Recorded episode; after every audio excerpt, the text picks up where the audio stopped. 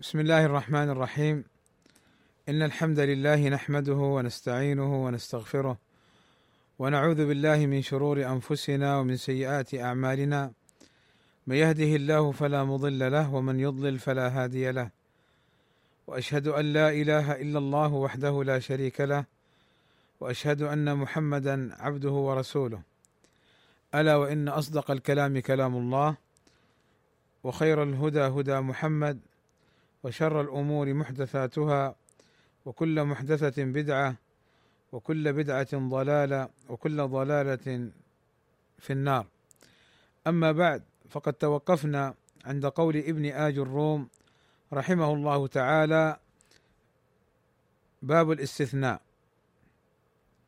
وحروف الاستثناء ثمانية وهي إلا وغير وسوى وسوى وسوى وخلا وعدا وحاشا. الاستثناء في اللغة قالوا هو مطلق الإخراج وفي الاصطلاح عند النحاة هو الإخراج بإلا أو إحدى أخواتها. لشيء لولا ذلك الإخراج لكان داخلا فيما قبل الأداة. يعني مثلا لما نقول نجح الطلاب نجح الطلاب فمعناه أنهم كلهم نجحوا. فمعناه أنهم كلهم قد نجحوا. لكن لما نقول نجح الطلاب إلا مثلا زيدا فهنا أخرجنا من الطلاب الناجحين زيد. بماذا أخرجنا؟ بإلا أو سوى زيد أو غير زيد كله يصح. وهي أخوات إلا وهي أخوات إلا. فالاستثناء فائدته إخراج ما كان داخلا في شيء. لولا هذا الاستثناء لكان داخلا فيه. وأدوات الاستثناء كثيرة. ولكن ابن آج الروم رحمه الله تعالى ذكر منها ثمانية وهي على ثلاثة أنواع. ما يكون حرفا دائما يعني إلا ومنها ما يكون اسما دائما سوى وسوى وسواء وغير. والغالب سوى وغير. وهذه سواء أو سوى هي يعني لغات فيها وحكمها واحد. والثالث ما يكون حرفا أحيانا ويكون فعلا أحيانا. وهي خلا وعدا وحاشا كما سيأتي إن شاء الله في محله. وفائدة معرفة كونه حرفا أو اسما أو فعلا أن الحرف لا محل له من الإعراب وأن الاسم يكون ما بعده مضافا إليه وأن الفعل يكون له محل من الإعراب كما سيأتي إن شاء الله. فاذا هذه الحروف الثمانية التي ذكرها هي إلا وسوى وخلا وعدا وحاشا وسوى في لغاتها. ثم قال ابن اجروم رحمه الله تعالى مبينا حكم الاستثناء بإلا. قال فالمستثنى بإلا ينصب إذا كان الكلام تاما موجبا. نحو قام القوم إلا زيدا.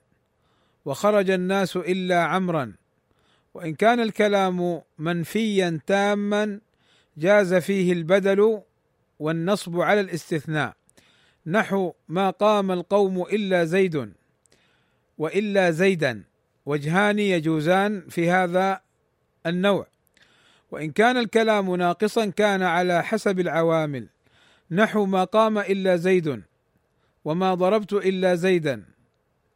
ما قام إلا زيد وما ضربت إلا زيدا وما مررت إلا بزيد. بين ابن آج الروم رحمه الله تعالى قبل أن أدخل إلى كلام ابن آج الروم أريد أن أبين شيئا لا بد أن نكون على دراية وفهم لمعناه. ما معنى كون الكلام تاما؟ ما معنى كون الكلام تاما أي أن المستثنى منه مذكور. فلما نقول قام القوم إلا زيدا فمعناه أن المستثنى منه مذكور. طيب معذرة أرجع مرة ثانية حتى أوضح أكثر. جملة الاستثناء تتكون من مستثنى منه وأداة استثناء ومستثنى. جملة الاستثناء تتكون من مستثنى منه وأداة الاستثناء ومستثنى. فمثلا قام القوم إلا زيدا إلا أداة الاستثناء والمستثنى زيدا والمستثنى منه القوم. واعلموا أن المستثنى منه قد يحذف أي لا يذكر في الكلام. فمثلا نقول ما قام إلا زيد. ما قام إلا زيد. فما ذكرنا القوم. فإذا نرجع الآن نقول ما معنى تاما؟ معنى الكلام التام في الاستثناء أن المستثنى منه مذكور. طيب ما معنى موجبا؟ أي لم يسبق بنفي. قام القوم إلا زيدا. فما قلنا لم يقم القوم أو ما قام القوم أو نحو ذلك فلم يسبق بنفي. فإذا الموجب هو الذي لم يسبق بنفي. ومعنى قوله وإن كان الكلام منفيا تاما منفيا أي مسبوق بنفي. ومعنى تاما أي أن المستثنى منه مذكور. فنقول ما قام القوم إلا زيد أو زيدا. هذا معنى منفي سبق بما وتاما المستثنى منه مذكور. وما معنى إذا كان الكلام ناقصا؟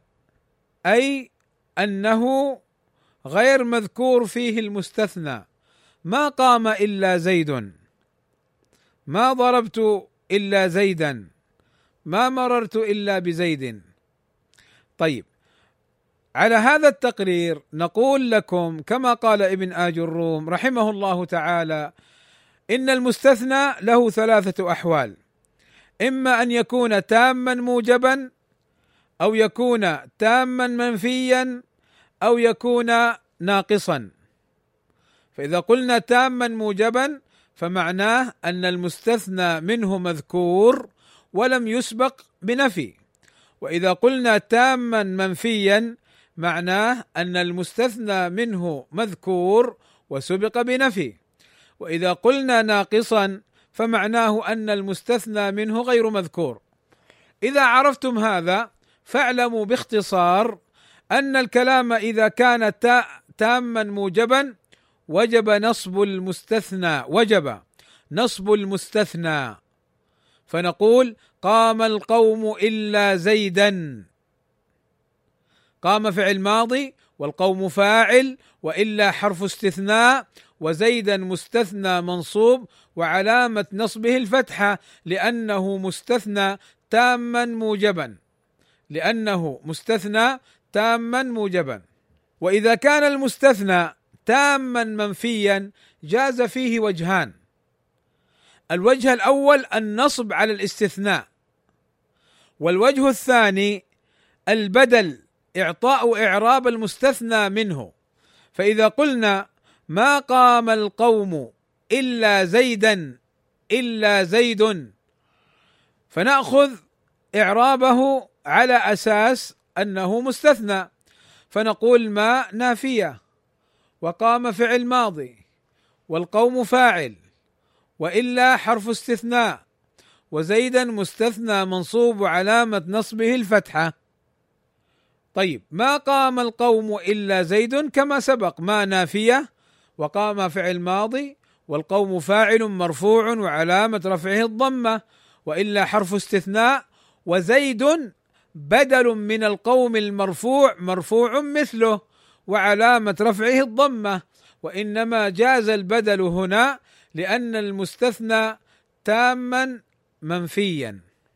والحالة الثالثة أن يكون المستثنى ناقصا أي غير مذكور فيه المستثنى منه فحينها تلغى أداة الاستثناء ويعرب على حسب موقعه من الجملة فلو قلنا ما قام إلا زيد فنقول ما نافية قام فعل ماضي إلا أداة استثناء ملغية زيد فاعل مرفوع وعلامة رفعه الضمة لماذا؟ لأنه مستثنى ناقصا أي ليس فيه المستثنى منه. وما ضربت إلا زيدا ما نافية. ضرب فعل ماضي والتاء تاء الفاعل وإلا حرف استثناء. وزيدا مفعول به لضربت منصوبا وعلامة نصبه الفتحه وما مررت إلا بزيد ما نافية. مر فعل ماضي والتاء تاء الفاعل. ضمير مبني متصل في محل رفع فاعل. وإلا حرف استثناء ملغي والباء حرف جر. وزيد اسم مجرور وعلامة جره الكسرة. وبهذا نكون قد انتهينا من المستثنى بإلا وما يتعلق به من أحكام. وآمل أن يكون واضحا. ولا بد أن نكون متقنين هذا الباب لأن الباب الذي يليه أو المسألة التي تليه متعلقة به فنعيد على سبيل الاختصار فنقول الاستثناء بإلا له ثلاثة أحوال. إما أن يكون تاما موجبا يجب فيه نصب المستثنى وإما أن يكون تاما منفيا يجوز فيه وجهان. النصب على الاستثناء والبدل. البدل عن المرفوع مرفوع والبدل عن المجرور مجرور والبدل عن المنصوب منصوب. فمثلا ما مررت بالقوم إلا زيد إلا زيدا. ما ضربت القوم إلا زيدا مستثنى إلا زيدا بدل منصوب عن المنصوب وهكذا. ثم ذكر القسم الثالث وهو المستثنى الناقص. والمستثنى الناقص تلغى أداة الاستثناء ويعرب حسب موقعه من الإعراب في الجملة كما مر معنا. قال ابن آج الروم والمستثنى بسوى وسوى وسواء وغير مجرور لا غير يعني أن الاسم الواقع بعد سوى وسوى وسواء وغير دائما مجرور لا غير لماذا؟ لأنه ستكون سوى أو سوى أو سواء أو غير مضاف وما بعدها مضاف إليه مجرور بالإضافة. فالاسم الواقع بعد أداة سوى أو سوى أو سواء وغير يجب جره بالإضافة. وأما سوى أو سوى أو سواء أو غير فإنها تأخذ حكم الاسم الواقع بعد إلا على التفصيل الذي سبق. يعني لو كان الكلام تاما موجبا وجب النصب. فنقول قام القوم غير زيد فغير مستثنى منصوب وعلامة نصبه الفتحة وهو مضاف وزيد مضاف إليه. ما قام القوم غير زيد غير زيد يجوز الوجهان لأنه مستثنى تام منفي ما قام غير زيد فهنا غير تعرف فاعل. وزيد مضاف إليه. كما سبق معنا في الاستثناء بإلا وما يتعلق بها. ثم ذكر ابن آج الروم رحمه الله تعالى ما يتعلق بالمستثنى بخلا وعدا وحاشا. فقال والمستثنى بخلا وعدا وحاشا يجوز نصبه وجره. نحو قام القوم خلا زيدا وزيد وعدا عمرا وعمر وحاشا بكرا وبكر. ابن آج الروم رحمه الله تعالى بين أن الاسم الواقع بعد خلا وعدا وحاشا يجوز فيه وجهان النصب والجر. لماذا يجوز فيه وجهان؟ لأن هذه الأدوات خلا وعدا وحاشا يجوز فيها أن تستعمل افعالا ويجوز فيها أن تستعمل حروفا. فإن قدرت بأنها أفعال نصبت ما بعدها على أنه مفعول به والفاعل ضمير مستتر وجوبا. وإن قدرت هذه الأدوات بأنها حروف خفضت ما بعدها على أنه مجرور بها. فيكون الكلام قام القوم خلا زيدا. قام فعل ماضي والقوم فاعل وخلا فعل ماضي والفاعل ضمير مستتر وجوبا وزيدا مفعولا به. وزيد قام فعل ماضي والقوم فاعل وخلا حرف جر أداة الاستثناء وزيد اسم مجرور. وكذا عدا وحاشا. وذلك بشرط أن لا تتقدم ما المصدرية على خلا وعدا وحاشا. فنقول ما خلا ما عدا ما حاشا. فإن تقدمت ما على هذه الأدوات لا يجوز فيه إلا النصب على أنه مفعول به كما سبق لماذا؟ لأنه ما المصدرية لا تدخل على الحروف لأن ما في الاستثناء تجعل خلا وعدا وحاشا أفعالا ولا تجعلها حرفا ولذلك نبه النحاة على هذا الأمر أنه يجب نصب الفعل بعدها أي إذا تقدمت ما المصدرية على خلا وعدا وحاشا. ثم ذكر ابن آج الروم رحمه الله تعالى ما يتعلق بلا النافية للجنس وإعرابها. فقال رحمه الله تعالى باب لا. قال اعلم أن لا تنصب النكرات بغير تنوين. إذا باشرت النكرة ولم تتكرر لا نحو لا رجل في الدار. هنا ذكر ابن آج الروم رحمه الله تعالى ما يتعلق بلا النافية للجنس ومتى تعمل بشروط.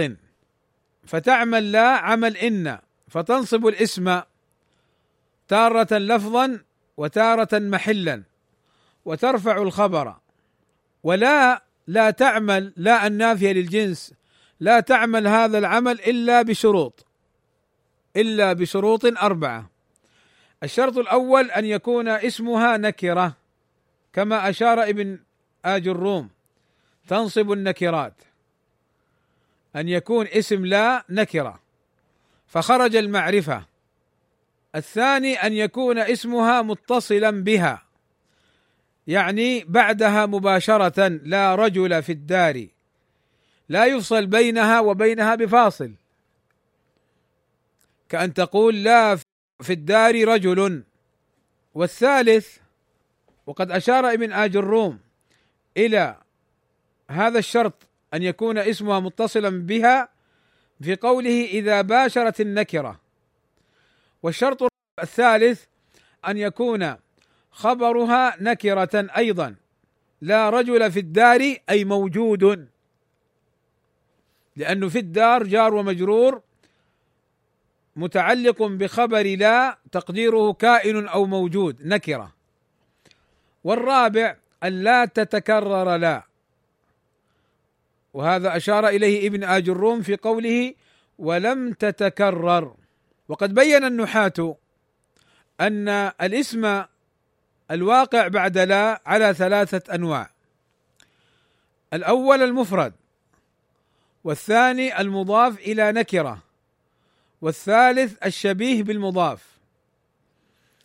المفرد في باب لا وفي باب المنادى يراد به ما ليس مضافا ولا شبيها بالمضاف وسيأتي. فيدخل في المفرد المثنى والجمع للذكور أو الإناث أو التكسير. فإذا كان اسم لا مفردا يعني ليس بمضاف ولا شبيه بالمضاف فإنه يبنى على ما ينصب عليه. فإذا كان ينصب على الفتحة كالاسم المفرد يبنى على الفتحة. وإن كان ينصب بالياء فإنه يبنى على الياء. فإذا كان نصبه بالفتحة بني على الفتحة لا رجل في الدار. فنقول لا أداة نفي حرف نفي. ورجل اسم لا مبني على الفتح. وفي الدار جار ومجرور. والخبر خبر لا محذوف تقديره كائن أو مستقر. أو موجود. وإن كان المفرد ينصب بالياء كالمثنى وجمع المذكر السالم نيابة عن الفتحة فإنه يبنى على الياء. كقولك لا رجلين في الدار فتقول لا حرف نفي ورجلين اسم لا مبني على الياء. في محل نصب في الدار في حرف جار والدار اسم مجرور والخبر تقديره لا رجلين في الدار موجودان أو مستقران. وإن كان نصبه بالكسرة كجمع المؤنث السالم فإن كان نصبه بالكسرة نيابة عن الفتحة فإنه يبنى على الكسر نحو لا صالحات اليوم. فلا حرف نفي. وصالحات اسم لا مبني على الكسر في محل نصب.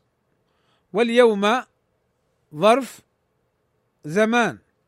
والخبر تقديره موجودات أو كائنات أو مستقرات. هذا كله إذا كان اسم لا مفردا. وقلنا معنى مفرد أي أنه ليس بمضاف ولا شبيه بالمضاف. وأما إذا كان اسم لا مضافا فإنه ينصب بالفتحه الظاهرة أو ما ناب عنها. كقولك لا طالب علم ممقوت لا حرف نفي. طالب اسم لا منصوب وعلامة نصبه الفتحة. وهو مضاف وعلم مضاف إليه ممقوت خبر لا مرفوع علامة رفعه الضمة. مثال المثنى لا طالبي علم ممقوتان فلا نافية للجنس نافية وهي ناصبة. هنا طالبين طالبين اسم لا منصوب لا طالبي علم ممقوتان طالبي اسم لا. منصوب وعلامة نصبه الياء لأنه مثنى وهو مضاف وعلم مضاف إليه وممقوتان خبر لا مرفوع وعلامة رفعه الألف لأنه مثنى. قال وأما الشبيه بالمضاف النوع الثالث الشبيه بالمضاف. ما معنى الشبيه بالمضاف؟ يعني به النحاة ما اتصل به شيء من تمام معناه. فهو ليس بمضاف إليه ولكن هو جزء ثاني لا يكمل المعنى إلا به. فإن كان شبيها بالمضاف فإنه ينصب بالفتحه كقولك لا مستقيما حاله بين الناس. لا مستقيما حاله بين الناس. فنقول لا حرف نفي وأداة نفي للجنس ونصب ومستقيما اسم لا منصوب وعلامة نصبه الفتحة. حاله حاله تعرب هنا فاعل مرفوع علامة رفعه الضمة لمستقيم لأن اسم الفاعل إذا نون يعمل عمل الفعل لا مستقيما خاشعة قلوبهم. فحاله هنا فاعل مرفوع علامة رفعه الضمة وهو مضاف والهاء مضاف إليه بين الناس بين ظرف وهو مضاف والناس مضاف إليه في محل رفع خبر لا. فإذا الشبيه بالمضاف لو لاحظنا مستقيما حاله طالعا جبلا حسنا وجهه. هذه كلها ليست مضافة وإنما شبيهة بالمضافة. لماذا؟ لأنهما كلمتان. فأشبهت المضاف في كونهما كلمتان وأشبهت المضاف في كون الأولى لا يظهر معناها إلا في الثانية. ولكنها اختلفت عن المضاف أنها ليست مضاف ومضاف إليه بل تعرب حسب حالها. قال ابن آج الروم مبينا حكم لا إذا ما توفرت فيها الشروط. فقال فإن لم تباشرها أي إن فصل بين لا واسمها وجب الرفع ووجب تكرار لا. نحو لا في الدار رجل ولا امرأة. فإن تكررت جاز إعمالها وإلغاؤها. فإن شئت قلت لا رجل في الدار ولا امرأة. لا رجل في الدار ولا امرأة. وإن شئت قلت لا رجل في الدار ولا امرأة. فإذا اختل شرط المباشرة يعني فصل بين لا واسمها بفاصل وجب الرفع. وتلغى لا لا تعمل. كأن يكون مثلا بعد لا اسم اسم معرفة. كأن تقول لا زيد رآني ولا عمرو. فزيد مبتدأ وخبره رآني الجملة الفعلية.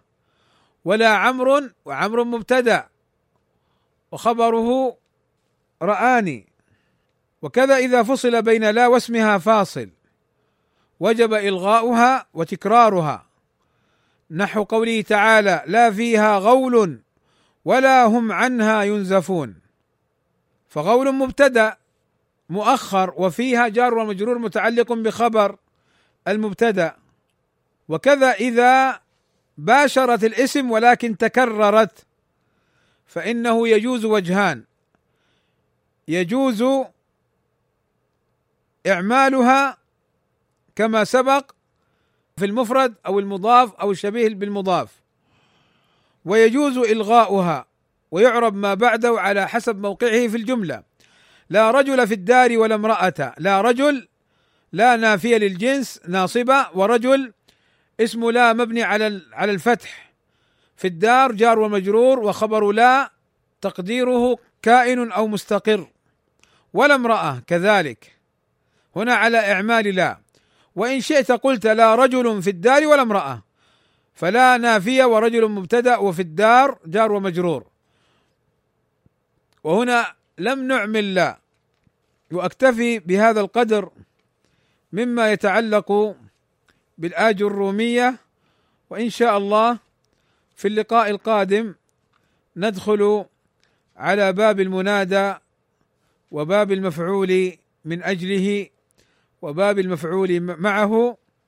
وإن تيسر إن شاء الله ندخل على باب المخفوضات بعون الله وتوفيقه في لقاء قادم أسأل الله عز وجل أن ينفعنا بما سمعنا وأن يجعله حجة لنا لا حجة علينا. وصلى الله وسلم على نبينا محمد وعلى آله وسلم أجمعين. وأنبه إلى أمور أسأل الله عز وجل أن يفتح بها علينا وأن ييسرها لنا بمنه وكرمه. فأقول مستعينا بالله تعالى. فيما مر خلال الأربع والعشرين ساعة من قضية التهجم على شيخنا الفاضل خالد عبد الرحمن حفظه الله تعالى أحببت أن أنبه على أمور وقد تكلمت بالأمس بكلام بفضل الله عز وجل كاف ولكن من باب التذكير أنبه على أمور. الأمر الأول ظهر لنا مسلكهم وطريقتهم في نشر باطلهم. فأول قضية وقد ذكرنا هذا أن من مسلكهم التهويل في الأمر. لو سمعتم صوتية الشيخ خالد وهي في ثم في ثمان عشرة دقيقة لا رأيتم أن كلام الشيخ خالد ما يقتضي كل هذا العويل والنباح والصراخ. أبدا ما يقتضي هذا. فهذا مسلكهم في إسقاط السلف ومحاولة تصويره في صورة سيئة. ويظهر لنا أيضا مسلكهم في عدم ذكر الحقيقة كاملة. فقد اقتطعوا من الصوتية ونشروها في أربع دقائق أو أقل بقليل أو بأكثر بقليل. يعني ما تصل أبدا إلى خمس دقائق. فنشروها. فمن يستمعها ولم يستمع لكامل الصوتية وهي تقارب ثماني عشرة دقيقة لعلم موقف الشيخ خالد حفظه الله تعالى في المسألة من احترام الشيخ ربيع وتقديره وأنه إنما يريد أن يرد خطأ وقع فيه الشيخ ربيع حفظه الله تعالى. وثالثا مسلكهم في تحميل الكلام ما لا يحتمل. فقد جعلوا الشيخ خالد ورموه بأنه يطعن ويريد أن يسقط الشيخ ربيع. ليس فقط الشيخ خالد حتى أدخلوا غيره ممن لم يتكلم فأدخلوا مشايخ النهج وأدخلوا فلان وفلان من المشايخ. وهذا يفيدكم أيضا التهويل ويفيدكم أيضا سوء مسلكهم في هذا الباب. وأيضا مسلكهم في الطعن في السلفيين لإسقاطهم. لو لاحظتم أنا الآن أتكلم عن هؤلاء الذين سبوا وشتموا وأسقطوا الشيخ خالد. أما الذين فقط مجرد خطأوا الشيخ خالد ورأوا أن يعني أن الشيخ خالد أخطأ في هذه اللفظة مع احترامه هذا سيأتي الجواب عنه إن شاء الله. وكلامي ليس موجها لهم إنما كلامي موجها للضباع وللذئاب وللأفاعي التي خرجت وأرادت أن تنهش لحم شيخنا الشيخ خالد ولحم مشايخنا أيضا في النهج الواضح. فاذا وضح مسلكهم الحدادي. في إسقاط السلفيين على خطأ مثله لا يسقط. وهذه قاعدتهم وطريقتهم. أيضا وضح للجميع مسلكهم في تجييش أتباعهم وتجييش الشباب من اليمن من السودان من من العراق من الكويت من كذا من كذا. كل طلع بقرنيه يريد أن ينطح ويريد أن يطعن. عجيب. هذا التنظيم عجيب جدا. فلاحظنا كيف أنهم يجيشون. سبحان الله. نحن قبل لقاءين أو نحوها تكلمنا عن مسالكهم. وفي هذه القضية خلال ال 24 ساعة طبقوها واحدة تلو الأخرى بوضوح وظهور. أيضا مسلكهم في تقعيد القواعد الباطلة. فجعلوا أنه يلزم من قول الشيخ خالد تبديع الشيخ ربيع. وتضليل الشيخ ربيع. والشيخ خالد ابدا لا يبدع الشيخ ربيع وإنما خطأه في هذه المسألة وأثنى على الشيخ ربيع وبين مكانته وبين أنها زلة خطأ. كما هو أسلوب العلماء وسيأتي قراءة كلام الشيخ حمود التويجري رحمه الله تعالى في موضعه. بإذن الله تعالى. أيضا يظهر مسلكهم وقد ذكرنا أنهم يجيشون الشباب كالضباع. هذا ينهش من هنا وهذا ينهش من هنا. ويلفون ويدورون نسأل الله السلامة والعافية. أيضا ظهر سوء خلقهم وفحشهم في الكلمات الجارحة مع أهل العلم السلفيين. هم الآن يقولون الشيخ خالد أقبح القول في الشيخ ربيع وهو ما أقبح القول. هو سلك مسالك أهل العلم في هذا الباب. سلك مسالك أهل العلم في هذا الباب وقد ذكرنا بالأمس قول ابن رجب وقول المعلمي وقول الحافظ بن حجر وغيرهم من أهل العلم. وأيضا هناك آثار عن السلف في هذا الباب. لكن هم رموه بألفاظ قبيحة. والله لا تليق بعامة الناس. فضلا عن رجل مفسر محدث عالم فقيه سني سلفي. كان في مقام نصرة السنة ورد الخطأ على قائله مع احترامه. فما الداعي لهذه الألفاظ القبيحة إلا منهج الحدادية وطرقهم؟ أيضا ظهر لنا الكذب. قلنا من مسالكهم الكذب. فقد كذبوا وفجروا في الخصومة. وادعوا أن الشيخ خالد يأخذ أموال وأنه يتكلم لأجل المال ويسكت لأجل المال. وهم في ذلك كذبة والله. إلى غير ذلك من كذباتهم. إخواني بارك الله فيكم. ان ما حصل خلال الاربع والعشرين ساعة لهو من أقوى الأدلة على أنهم تنظيم مجيش لهم مجالس سرية واجتماعات خفية وارتباط مع أتباعهم في مناطق شتى من العالم. فلقد خرجت السحالي والضفادع والأفاعي التي لم تخرج نصرة للنبي صلى الله عليه وسلم لسنة النبي صلى الله عليه وسلم ولا لله عز وجل في أسمائه وصفاته ولا لأصحاب النبي صلى الله عليه وسلم الكرام رضوان الله عليهم ولا للمسائل الشرعية. ولقد ظهر تعصبهم للخلق أكثر من تعظيمهم للحق. فقد ظهر تعصبهم للخلق وتعظيمهم للخلق أكثر من تعظيمهم واتباعهم للحق فنسأل الله السلامة. إخواني كنت قد وعدتكم انفا قبل قليل بأن أقرأ عليكم كلاما لأهل العلم يوافق كلام الشيخ خالد عبد الرحمن حفظه الله تعالى. فأقول هو كلام العلامة حمود التواجري رحمه الله تعالى حين رد على شيخنا العلامة الإمام الفقيه المحدث المفسر اللغوي الشيخ محمد الصالح العثيمين عليه رحمة الله تعالى. مع أن الشيخ العثيمين تراجع ولكن انظروا الشيخ حمود التويجري ماذا قال في معرض رده على الشيخ ابن عثيمين. وقد ألف في هذه المسألة كتابا فقال أما بعد فقد رأيت مقالا سيئا لبعض المعاصرين. زعم في أوله أن معية الله لخلقه معية ذاتية تليق بجلاله وعظمته وأنها لا تقتضي اختلاطا بالخلق ولا حلولا في أماكنهم. إلى أن قال الشيخ التويجري لا يخفى على من له علم وفهم ما في كلام الكاتب. يعني الشيخ العثيمين من التناقض والجمع بين النقيضين وموافقة من يقول من الحلولية.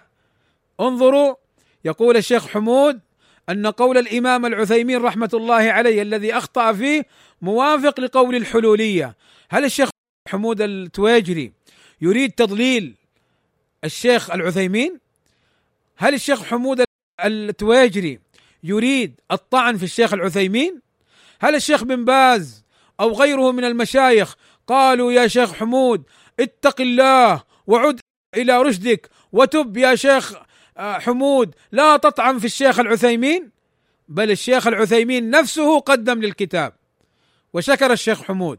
والشيخ ابن باز رحمة الله عليه أيضا نفسه قدم للكتاب فيقول وموافقة من يقول من الحلولية إن الله بذاته فوق العالم وهو بذاته في كل مكان وما فيه أيضا من مخالفة الكتاب والسنة وإجماع سلف الأمة وأئمتها.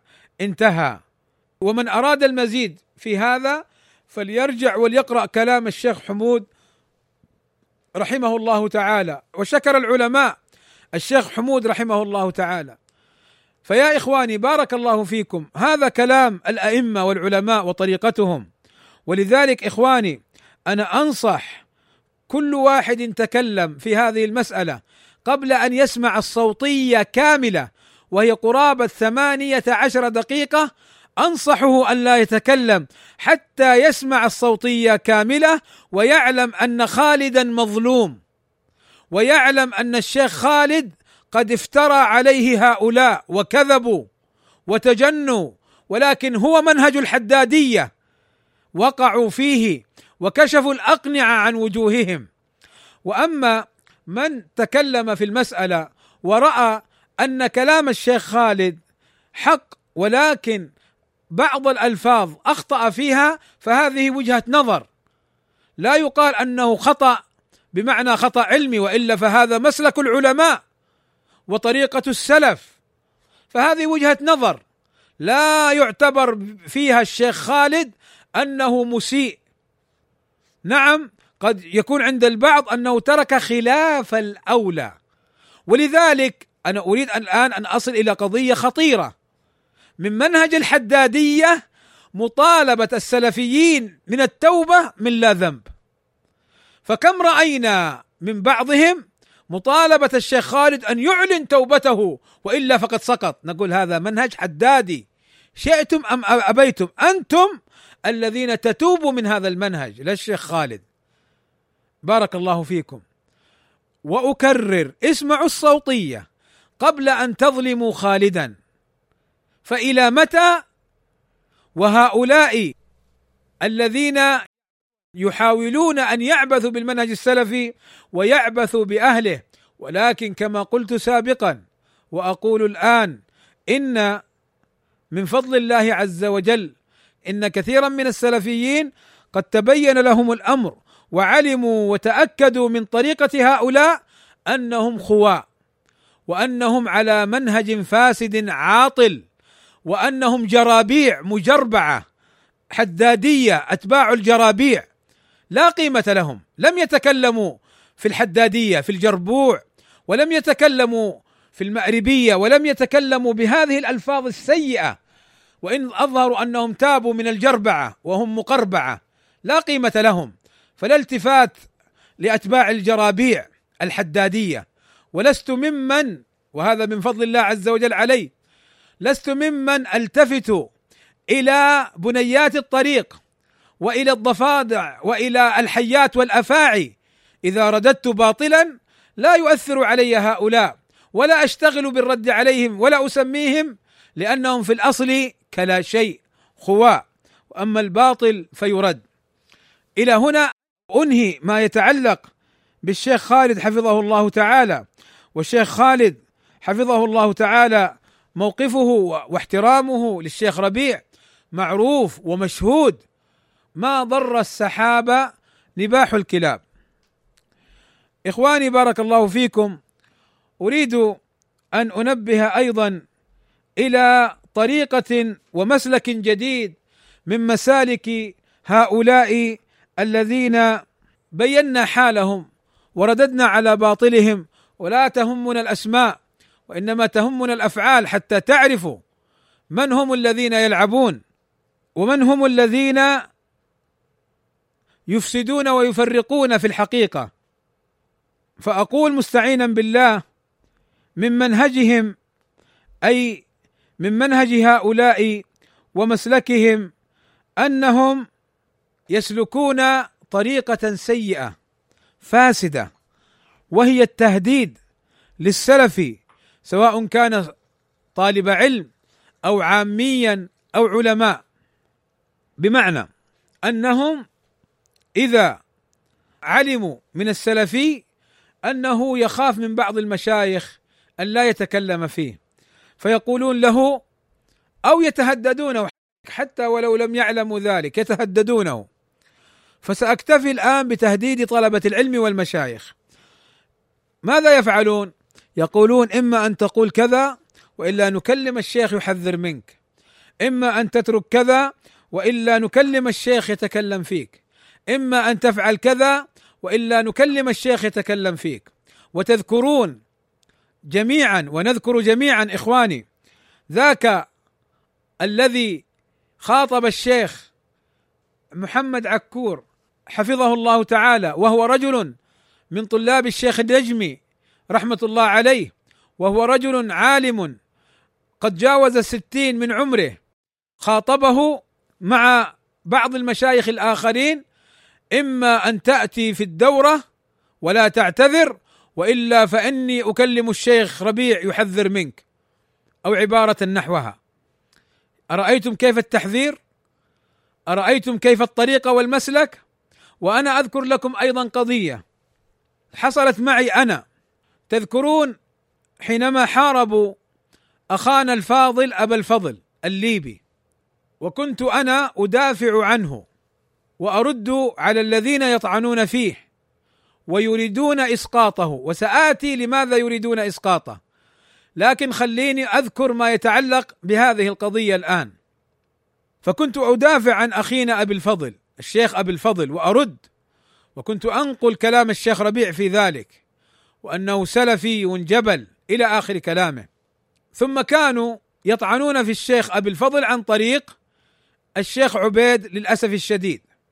ثم لما كانوا يستخرجوا من الشيخ عبيد كلاما في أبي الفضل كنت أحاول أن أوجه كلام الشيخ عبيد إلى معنى عدم الإسقاط. يعني الشيخ عبيد يخطئ أبا الفضل في هذا المسلك أو في هذا القول ولا يلزم منه إسقاط أبي الفضل حتى راسلني طباخ الفتن وكهفها.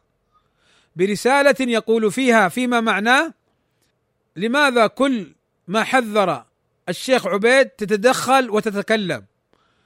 الشيخ عبيد عنده لسان يستطيع أن يتكلم ويبين مراده. أنت لماذا تتدخل وتدافع عن أبي الفضل؟ فيا أخانا أحمد بازمول إما أن تسكت وإلا فإننا سنستخرج من الشيخ كلاما فيك أو عبارة نحوها. والله يشهد على هذا. طبعا أنا ما التفت إليه لأن الأمور بيد الله عز وجل. وكان أخي محمد جزاه الله خيرا محمد بازمول دائما يعلمني ولما أرجع إليه في مسائل وأمور وقد تكون أحيانا شائكة يقول يا أحمد النافع هو الله عز وجل والأمور بيد الله عز وجل. فلن يصيبك شيء من نفع أو ضر إلا بإذن الله. فإياك أن تخشى أحدا وإياك أن تلتفت لهم فإياك أن أن تلتفت لهم ولا تتأثر. فالحمد لله. والله ما كنت أخاف أحدا. حتى الشيخ ربيع الله يحفظه. كنت أحيانا أفعل بعض الأمور لا يرضاها. نعم أفعلها. لأني أعتقد أن الحق في الذي أفعله. مثال ذلك كان هناك بعض الحدادية أصحاب أحمد الزهراني حمود الكثيري وعبد الله الخليفي وإبراهيم بن رجاء الشمري. ما كنت أعرفهم. عرفني عليهم أحمد الزهراني وأثنى عليهم وأنهم وأنهم. فأنا ما كنت أعرفهم. فأثنيت عليهم بناء على هذا الأمر. ثم تبين لي أنهم ينهجون منهج الحداد ويطعنون في الحافظ بن حجر والنووي ويبدعونهم ويطعنون في الألباني فحذرت منهم. فغضب مني الشيخ ربيع بناء على أن الزهراني قال له بازمول يفعل ويفعل ويفعل. أنا أقولها صريحة ردا على مسألة ستأتي من كلام الشيخ ربيع. فقال لي الشيخ ربيع يعني اتركهم لا تتكلم فيهم. طيب أنا أثنيت عليهم أنا أؤاخذ لو مت وأنا أعلم أنهم عندهم انحراف حدادي. لو مت على هذا فأنا ملام ومؤاخذ. ما ينفعني لا الشيخ ربيع ولا غيره من المشايخ. الله سيسألني أنا أنت يا بازمول زكيته ثم علمت أنه غير غير أهل للتزكية. ماذا ستقول يا بازمول ينفعك الشيخ ربيع؟ ما ينفعني الشيخ ربيع. مع احترامنا له. فبينت حالهم ورديت عليهم. فقال لي الشيخ ربيع لا تكن فيك شدة كشدة فالح. أخشى أن تكون فيك شدة كشدة فالح. فهنا الشيخ ربيع اولا يا كذاب الذي قال إنه الشيخ ربيع اتهمني بأني حدادي وفي كفالح إنما قال أخشى وقال لي لا تكن. فهنا أبين أن هذاك النقل كذب وفجور في الخصومة. وأبين أنني نعم أحب الشيخ ربيع ولكن لست متعصبا له. نعم أقدر الشيخ ربيع ولكن متى تبين لي الحق؟ آخذ به. ثم ظهر حال هؤلاء. حمود والخليفي وابن رجا الشمري حمود الكثيري طعنوا في الألباني وأنه جهمي وناصروا الحدادي محمود الحداد وانفضحوا في كتاباتهم. والحمد لله أنا أبرأ ذمتي. فكون الشيخ ربيع يقول لي فيك شدة كشدة فالح أو كذا ما ضرني لأنه في الحقيقة ليس بواقع. وكذا في قصة أخينا آه، الدكتور أسامة العتيبي. أسامة العتيبي حفظه الله تعالى. أنا كنت أرد عليه وأتعجب من مواقفه في أيام الحلبي ومواقفه كانت حقيقة مريبة. فقلت كلمتي إما أنه لا يفهم ساذج وإما أنه مندس. فأنا ما جزمت بأنه ضال منحرف كالحدادية. قلت كلمة يعني لا أظلمه فيها إما كذا وإما كذا. ثم أصلح الشيخ ربيع جزاه الله خيرا بيني وبين الأخ أسامة العتيبي. وتنازل كل واحد منا وسامح كل واحد منا الآخر على كلامه فيه في الآخر يعني. وقال أخونا أسامة العتيبي حفظه الله تعالى ماذا قال؟ قال أخونا أحمد بازمول معذور في كلامه في يا شيخ ربيع فأنا كنت مخدوعا في الحلبيين. الشيخ ربيع لما شاف موقفي مع العتيبي وأني أنا يعني كيف العتيبي يتصرف كذا؟ فقال يا أحمد لا تكن أخشى عليك انتبه لا تكن احذر من شدة فالح. فقلت يا شيخ ربيع ليست شدة أعوذ بالله. وإنما هذا أمر أمامي. أعطيني تبرير لهذا التصرف. ثم العتيبي جزاه الله خير قال نعم أخونا أحمد معذور في كلامه. فإذا لما قال الشيخ ربيع حفظه الله تعالى في ما قال ليس من باب إسقاطي بدليل ما سبق. وبدليل أيضا أن الشدة في مكانها لا تذم. كما قررت ذلك في ردي على الظفير المطول والمختصر. قررته بكلام أهل العلم. وأظن أيضا قررته في صيانة السلف لما رددت على الحلبية الذين اتهموا أو ضربوا الشيخ ربيع بكلمة الألباني بأنك يا شيخ ربيع فيك شدة. فبرأت الشيخ ربيع. وقلت هذه شدة في مقام الحق والدفاع عنه. بالله كيف تريدوني؟ أرى هؤلاء حمود وعبد الله خليفي وهذا ابن رجا الشمري يقولون عن أبي حنيفة أبي جيفة ويطعنون فيه. فقد استقر كلام أهل العلم على اعتبار الإمام أبي حنيفة أنه من الأئمة الأربعة. وأنه تراجع عن مسائل وبقيت مسائل لم يظهر له فيها الحق أخطأ فيها خطأوه. ولكن ما قبلوا فيه الطعن بعد ذلك. فيأتي هؤلاء الحثالة ويصفون أبا حنيفة بأنه أبا جيفة والبعرة ونحو ذلك من الكلام. هذا هو سبب ردي على هؤلاء. وكلنا نعلم أن الشدة على على المخالفين.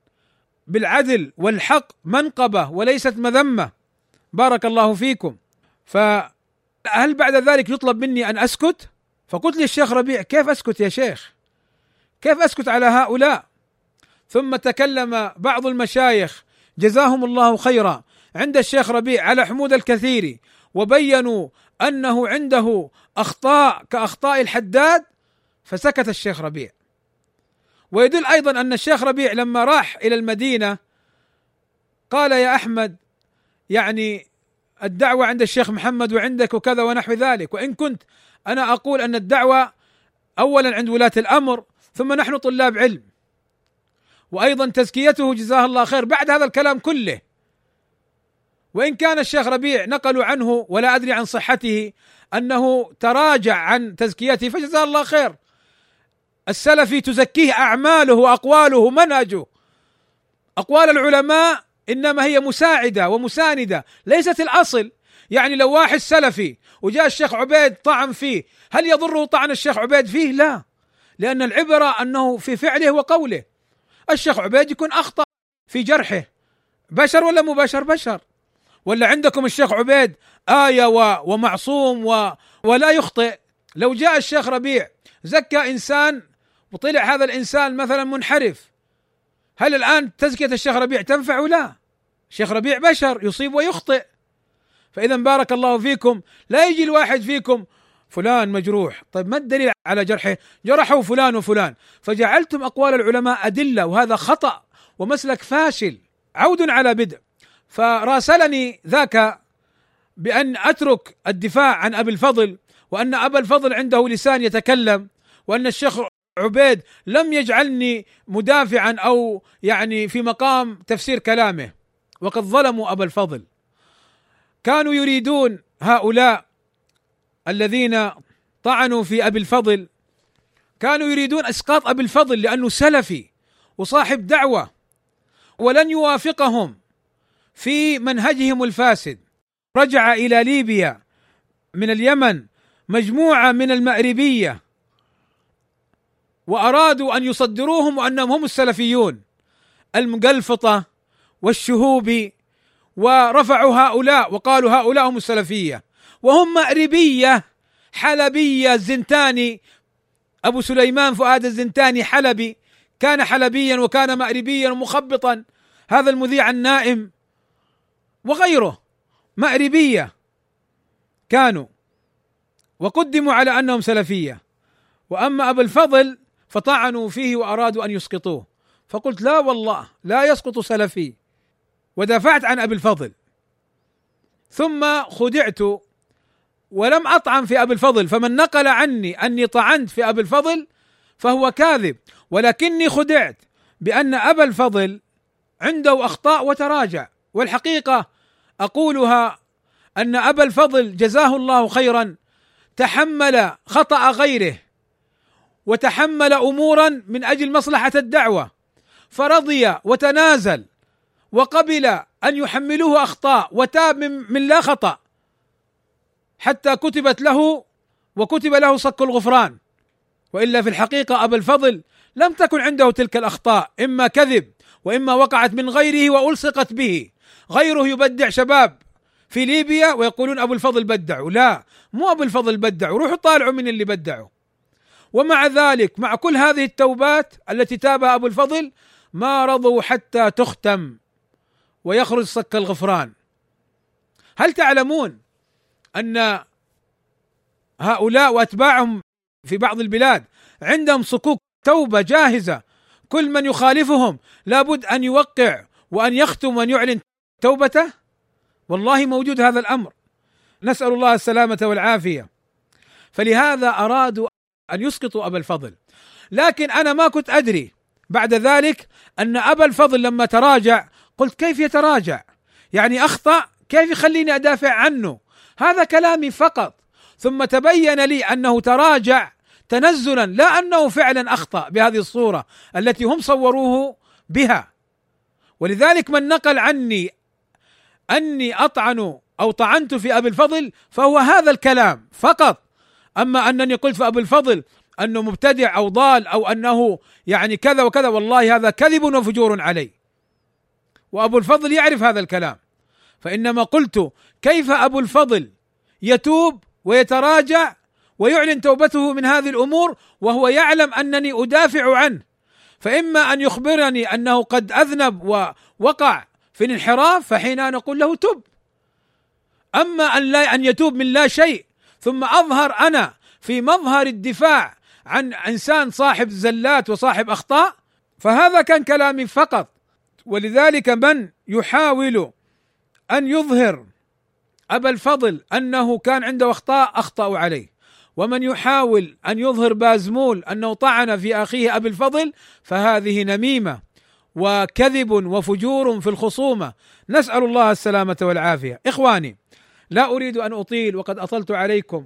أكثر من هذا وإنما المراد إحقاق الحقائق وإظهارها وإبطال الكذب والفجور. قلت لكم هؤلاء مسلكهم مسلك الكذب والفجور. وإني أطالب الأخ أحمد الزهراني أين كلامه في حمود الكثير وأين كلامه في عبد الله الخليفي؟ وأين كلامه في ابن رجا الشمري؟ بعد أن أظهروا ما أظهروه. فهو كان يزكيهم ويأخذهم عنده في الأرض ويتقابل معهم إلى آخره. نسأل الله السلامة والعافية. وفي هذا القدر كفاية وصلى الله وسلم على نبينا محمد وعلى آله وصحبه أجمعين والحمد لله رب العالمين.